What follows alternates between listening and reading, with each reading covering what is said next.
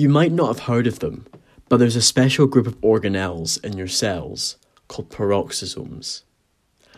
These peroxisomes are important in the normal functioning of your cells, such as helping to break down very long chain fatty acids. Today, we discuss how the division of these organelles are regulated by a special protein, and we also discuss with our guest the perils of publishing in academia.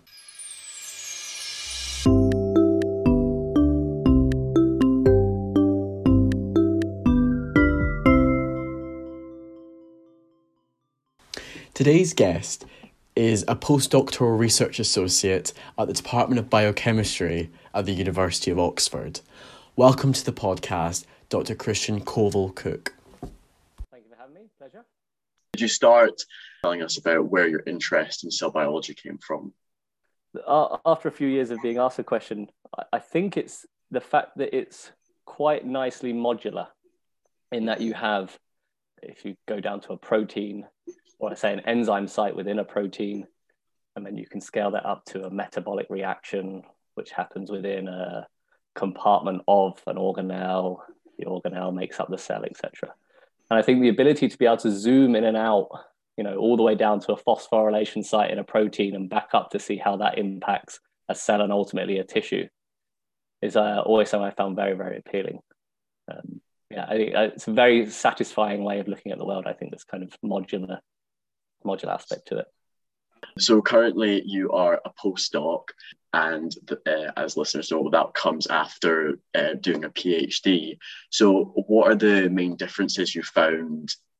As you're probably aware about how important publishing is as part of being in academia, there's obviously that the the fear of being scooped.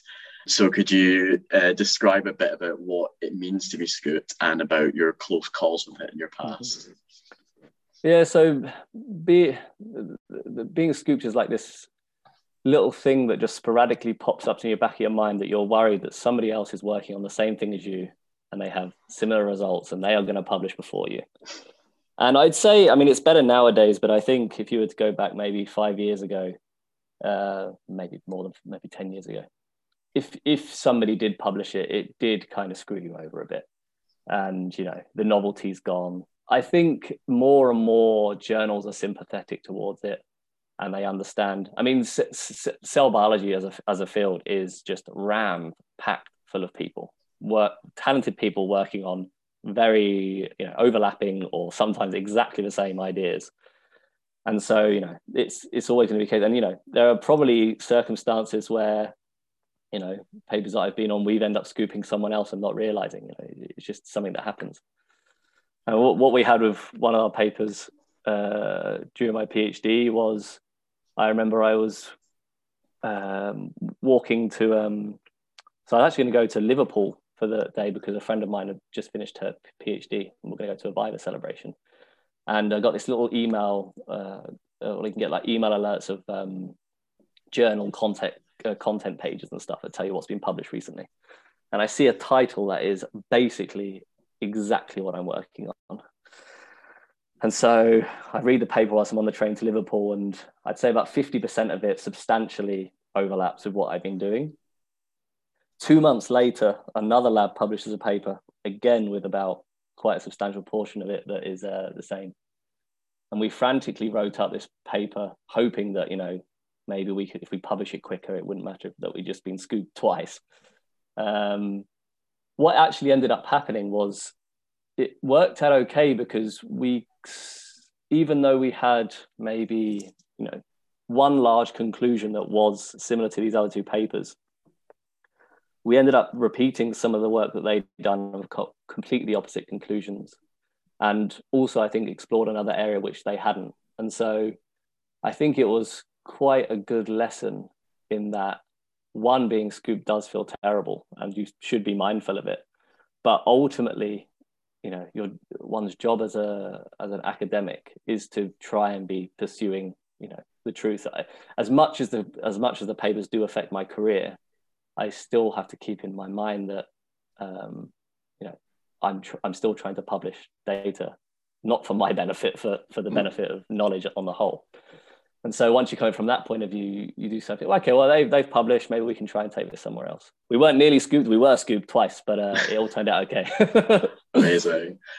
Even though the papers are similar, although subjectively it might be a bit hard, uh, disheartening, providing how you know the discovery you've made, but in an objective sense, you know, looking at the bigger picture, would would publishing similar papers be kind of a good thing in terms of like the broad scale because it's still all supporting the same idea so it's re- reproducible evidence of pretty much the exact same thing. Exactly. I mean it's no secret that people are worried a lot about reproducibility of data in biology. Mm-hmm.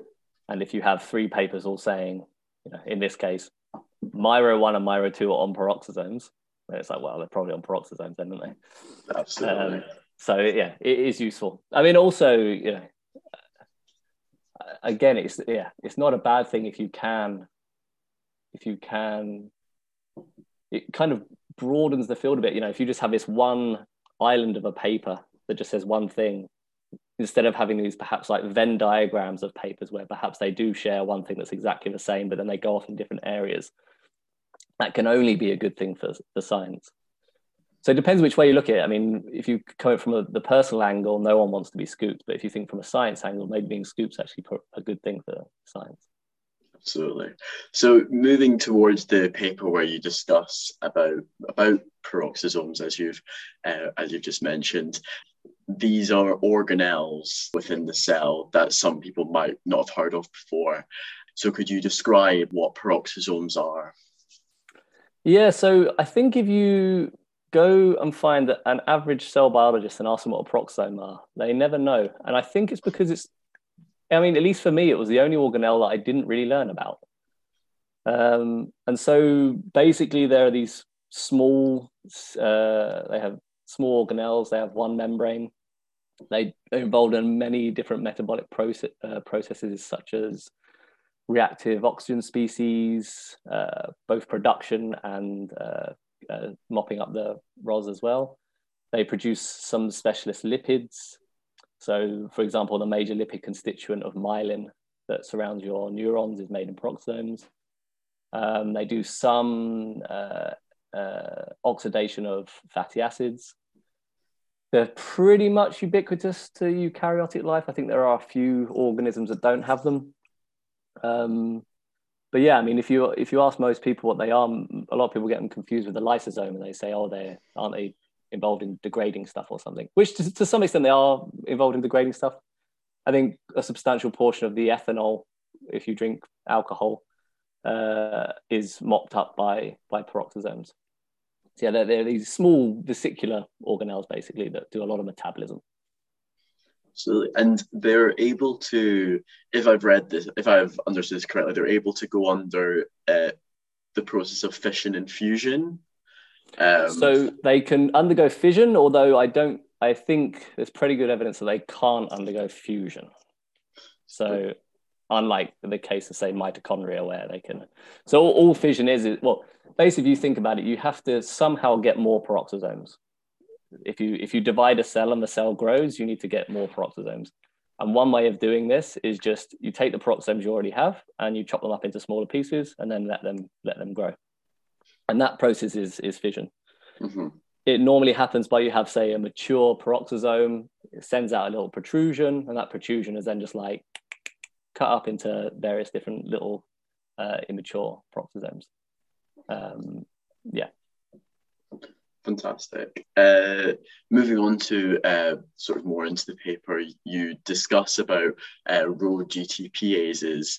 Could you describe them a little bit and uh, why they're important in cells? Yeah, so GTPases are these these enzymes that well, there's a, there's a massive family of them. So some some people may have heard of them, like either the Rho GTPases, RAC, the RABs, and they have this ability to hydrolyze GTP. So the little similar to ATP basically. Um, and in doing so, they can have this on and off state. Now, the GTPases that we were interested in were these Miro GTPases. And unlike a lot of the ones that other people have worked on, so the RABs and the RACs and the Rhos, is these are found in uh, at the outer mitochondrial membrane. People originally thought they were similar to Rho GTPases based on sequence homology, hence the name MIRO, so mitochondrial Rho. I don't. I think actually, if you look at the sequence a bit like deeper, they're not really similar to those. Um, but yeah, they they have this they have this enzyme activity to be on and off by having either GTP bound or GDP bound state. Um, in the case of Miro, these are in every organism that has mitochondria, they have uh, these MIRO GTPases. In humans, there's two. Uh, in mice, there's two. I think in plants, there's three. And they have this overarching role in uh, mitochondrial homeostasis. So they help mitochondria move. Uh, they help mitochondria form contact sites with the endoplasmic reticulum. They have, they have several, several other roles. Um, but yeah, they're, they're, they're very important. If you get rid of both of them, say in mice, the mice don't develop at all. Wow. Uh, so they're, they're, they're very important to life. They're also, in, to some extent, kind of redundant to one another in, in the case of uh, the two paralogs in, in humans and, and mice. Um, but yeah, very important to mitochondrial homeostasis, basically. Very interesting. And um, one thing that uh, peroxisomes can do, much like or other organelles, is being able to move around the cell. Um, could you talk a little bit about how uh, organelles and proteins are able to move around, um, and why is their ability to move around important? So, in the case of proteins, that's that's mainly done by some kind of targeting sequence. So, you know, let's say you make the protein in the cytoplasm on a ribosome, and it basically needs to know where to go. So, if you want to send it to the peroxisome, inside the peroxisome, the easiest way to do it is to have serine, lysine, leucine at the C terminus. If you have those three amino acids at the C terminus, they will go to the peroxisome. And there are these various targeting. And that, that's kind of well studied for a lot of the organelles and ongoing work still happening to me, what's more interesting is how the organelles themselves move. Um, so I think the, the traditional way of looking at a cell from a textbook is you have this kind of round, static blob that has these individual organelles in them. That's not that's not in reality what they look like at all. The most exaggerated example of this would be a neuron, where you know you can have a neuron that goes from your hip to your toe, one continuous cell, about a meter long, if you're as tall as me, and a lot of the organelles are made in the by the nucleus up in your hip. So you need to distribute them down the rest of the rest of the neuron. Wow. The way of doing this long long range, to say in that case, is particularly long range, if you need to get down to your toe, is they use microtubules, so these long polymer uh, polymer molecules, and they have these motor proteins that essentially walk along these these microtubules. Uh, this is very dynamic. So in the, mit- the mitochondria is probably one of the better cases of it being studied. They, you know, they, they walk along. To me, in that case, often the better question is not how do they move, but how do they know when to stop? So the, the best characterizing mitochondria is uh, calcium influx into the cell combined onto Miro, and Miro says, okay, we stop here now. And you just hop off of the off of the microtubules. And then you stop, do your job there. You can buffer calcium, provide ATP for ion channels, etc., etc., and then start moving on until you find out where to go. Now, in the case of peroxisomes, this is really not very well known. Um, pe- you know, people have vaguely studied it in the early 2000s when fluorescence microscopy was becoming a thing, and they could see that these things are moving, but the the machinery, the, the proteins that that are required to move them is pretty pretty much not not known at all. Um, yeah, yeah. Imagine you if you have a factory that's making something, the factory needs to be near uh, where it needs to be. So if you need energy, you move your mitochondria over there.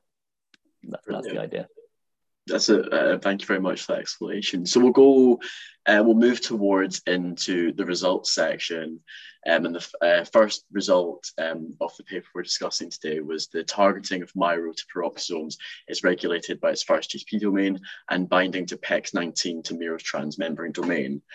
Um, so one of the things that uh, is quite quite interesting with cell biology is you know, for, from my perspective, when I when you kind of look up at a cell, it just kind of looks all the same in terms of it doesn't it's, it's not as colorful as it looks in a textbook.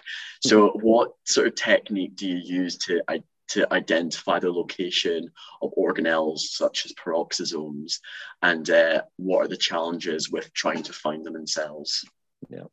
So it very much depends on your question that you're trying to ask. But if you're trying to ask, um, for example, where does a specific protein go, or how much are, pro- or organelles moving, the the go-to is always fluorescent microscopy.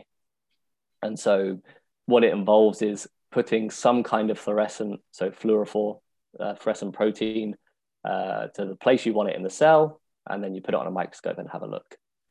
Now, this is particularly powerful. Uh, for example, you want to prove that Miro goes to peroxisomes. In this case, you can stain the peroxisomes and you can stain Miro, and if you see them overlap, then you say it looks like they're in the same place there are many uh, difficulties with doing it. For example, being sure that you have stained the right thing. That's always a problem. Um, if you are, uh, you know, at, you could be staining the thing you want, but also something else. You could have mislocalized protein if you're expressing it exogenously.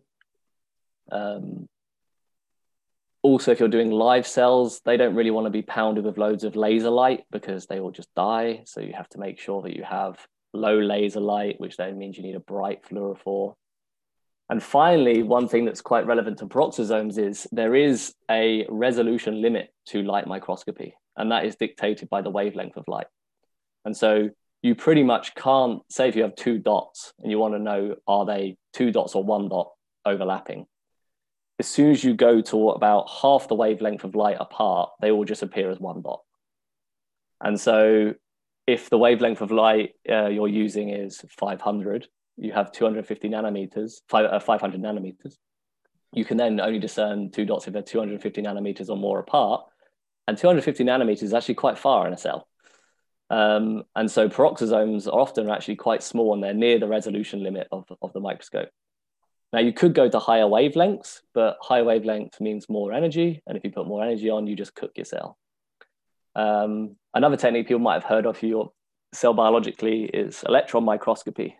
And so there, the reason you can get ultra structures and you can see tiny distances is because the wavelength of a of electron is so much uh, smaller. Um, the downside to that is it's difficult to stain things specifically the cell has to be dead because you're putting it in a vacuum and firing electrons at it. Um, but yeah, the, the fluorescent microscope is the is a, a, workhorse of cell biology. It, I once heard someone say if if uh, you know if you have a really good hammer, everything starts to look like a nail. And I think if you give me a question, I'll always ask first, can I put it on a microscope? That's a great way to think of it. And absolutely. And uh, going towards the the results um, that you you found, you were able to show the importance of uh, PEX19 as cytosolic chaperone protein.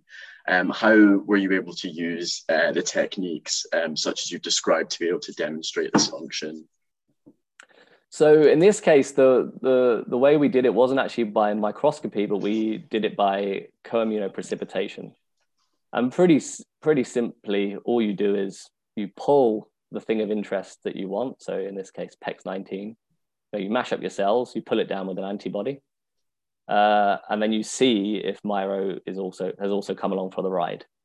Um, and so that's how we did this. Um, yeah, and then ultimately, what you can do is you can just put that those mashed up proteins basically onto a Western blot and see if the protein's present or not present and so this is what we did with with PEX19 and Miro. And then because of the way PEX19 is thought to work, we thought it must be binding the transmembrane domain. And so you can just get rid of the transmembrane domain from Miro, and then you can see that they do interact. They know, sorry, they no longer interact without the transmembrane domain. Right. Very, very interesting. Um, and the next result that you got was uh, about uh, that Miro is not required for uh, basal long range peroxisomal distribution.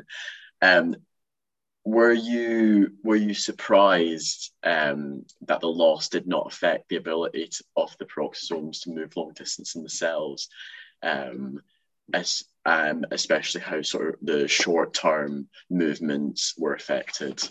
Yeah, and even more so that like the canonical role of Miro is to move mitochondria long range, and so if you see this protein at peroxisomes, you assume it must be moving those long range. And we actually had a real big problem with this because the other two papers that scooped us had said that it probably was involved. And we did everything we could to see whether it was. We got rid of both Miro 1 and Miro 2, measured. No, there's still long range movement. We got rid of it in the short term, so you can just acutely get rid of uh, Miro. We did this, it's still there. Uh, we tried everything, but all, yeah, they still move really long, long distances we also employed employed this uh, this super resolution microscopy technique that can basically get over the resolution limits of light microscopy. They peroxisomes still associate with microtubules. So it was a real surprise, and it probably took me about a year to even convince myself that it was true. And yeah, we we tried it. We threw everything it to see whether or not it was, but you know, if it keeps giving you the same result, it probably isn't. I mean, even more so. I mean, you'd expect if there were differences in long range movement that the distribution in the cell would be different. And when we looked at the distribution of the cell, they, they still weren't different. So yeah, it took a while, but I'm quite confident they're, they're not affected, at least in the cells that we looked in.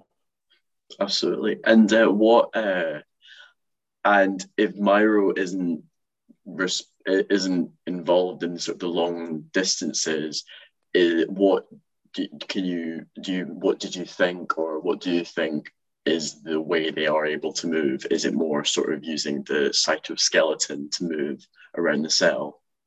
Yeah, so I mean, the idea was that Miro would be coupling them to the cytoskeleton, and so and it's it's definitely the case. Like if you you can pharmacologically get rid of microtubules, for example, and if you do that, peroxisomes no longer move long range. So we're pretty confident it happens on microtubules. The the real question is, what is sticking them to the microtubules? It doesn't appear to be Miro. I think there are some candidates, but I think, I mean, after we published this paper, we wrote a review on peroxisomal trafficking uh, transport, and you know, the, the data is just really not there, and not many people are looking into it.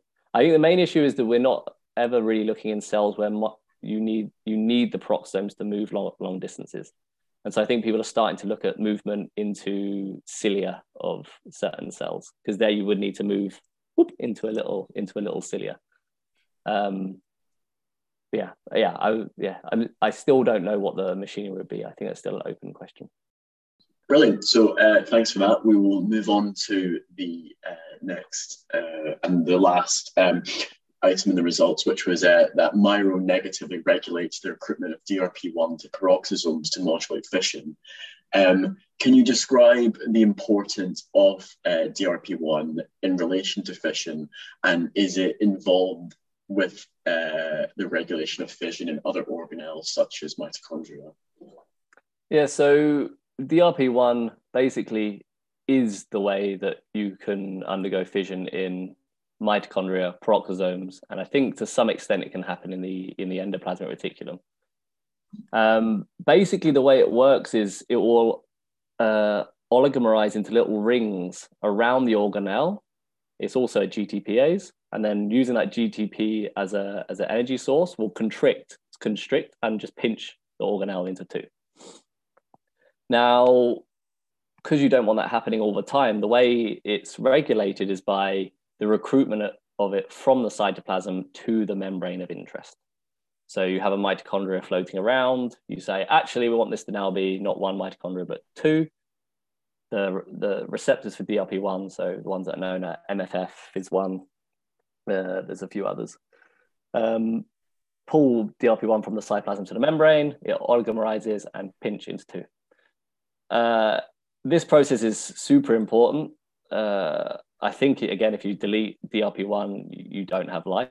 Uh, basically don't have mammalian life for sure.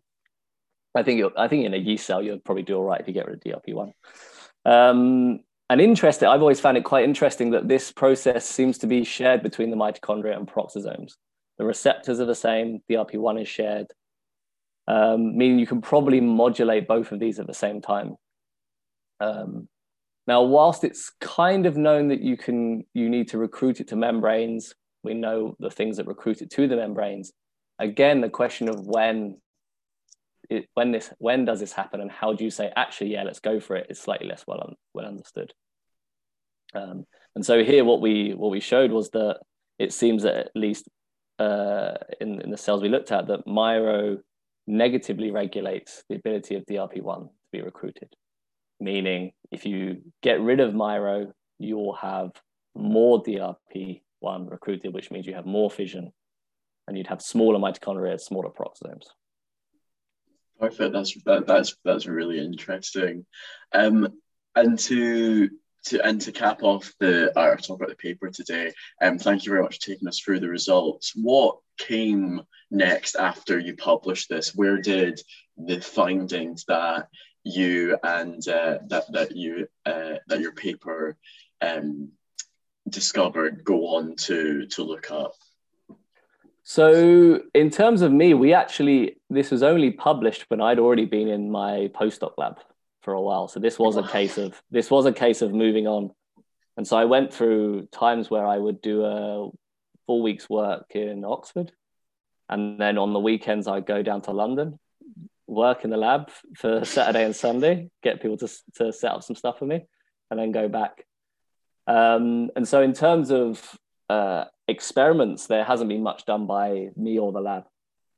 Um, in terms of where I think it should go, and you know, I think if people don't work this out before I start my own lab, I think I eventually will have a little dabble with this is as we were saying earlier, I, I still it's still not known how you stick peroxisomes to the microtubules in the first place.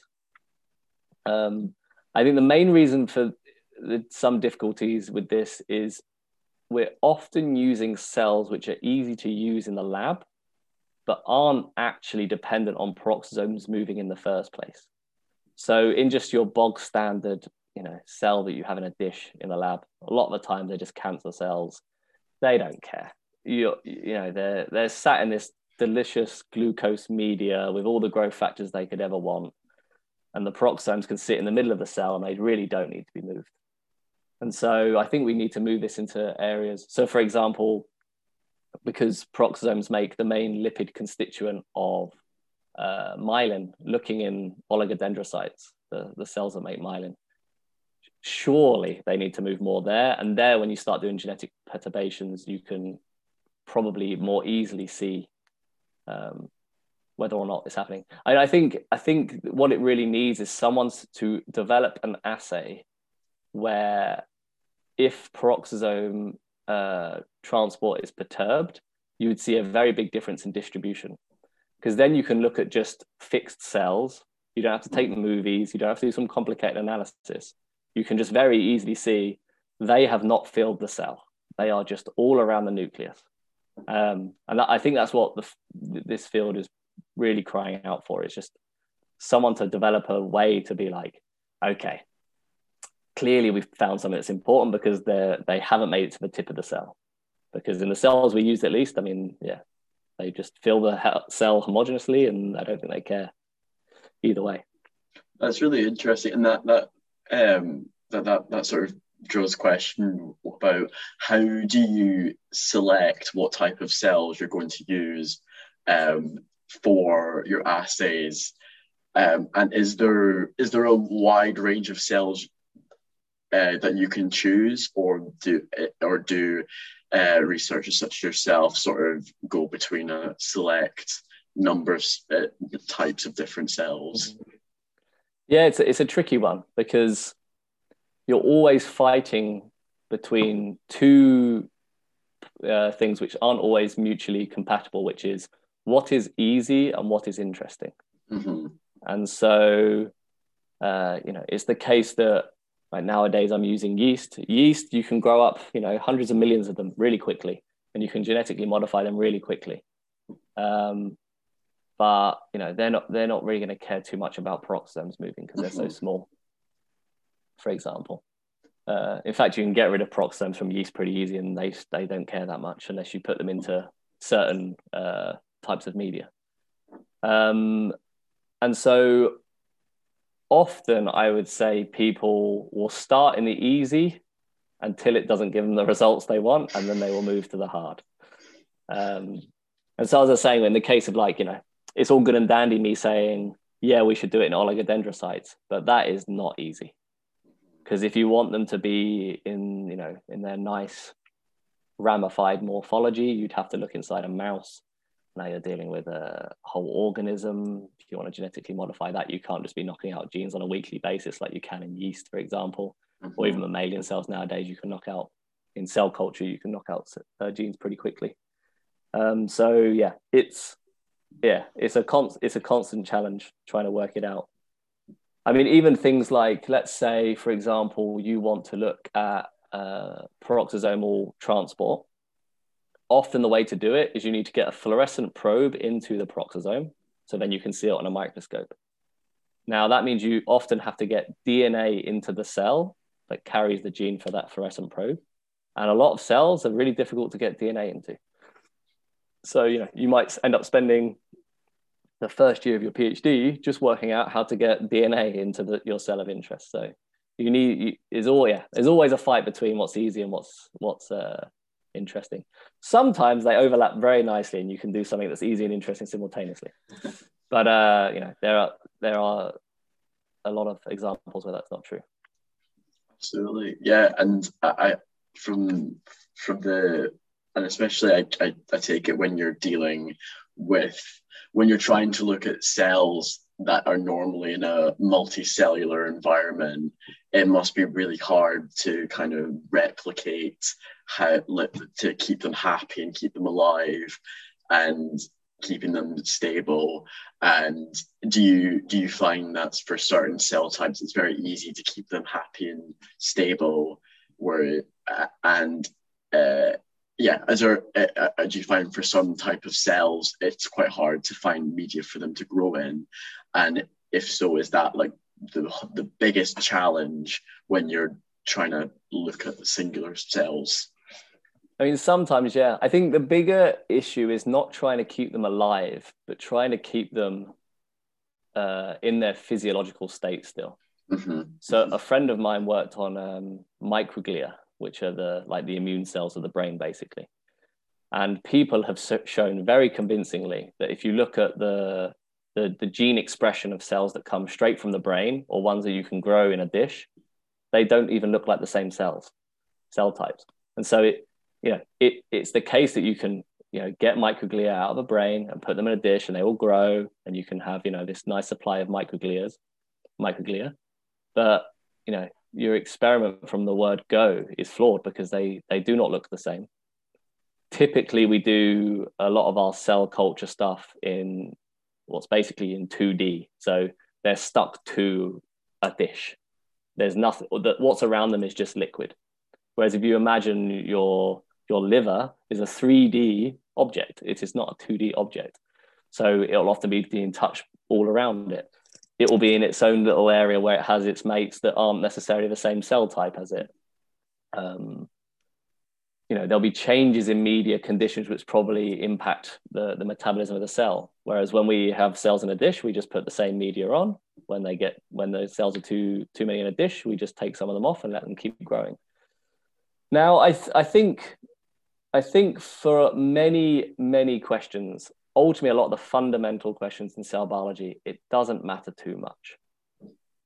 For example, if you're looking at DNA damage, if this, you know, if this, the cell's going to repair its DNA if it's damaged, if it's in 2D, 3D, upside down, don't matter. It, it still needs to, and so then you can get to the molecular machinery a little bit better. It's when you start teetering on, okay, how is this actually important in a tissue com, uh, uh, context? I mean, not even always tissue context, just sometimes in other contexts. Um, then, it, then it really starts to matter. Absolutely. Well, um, thank you very much for talking us through the paper and talking about some of the ideas um, in uh, cell biology with us today. My pleasure. Thank you. Thanks for having me. Thank you.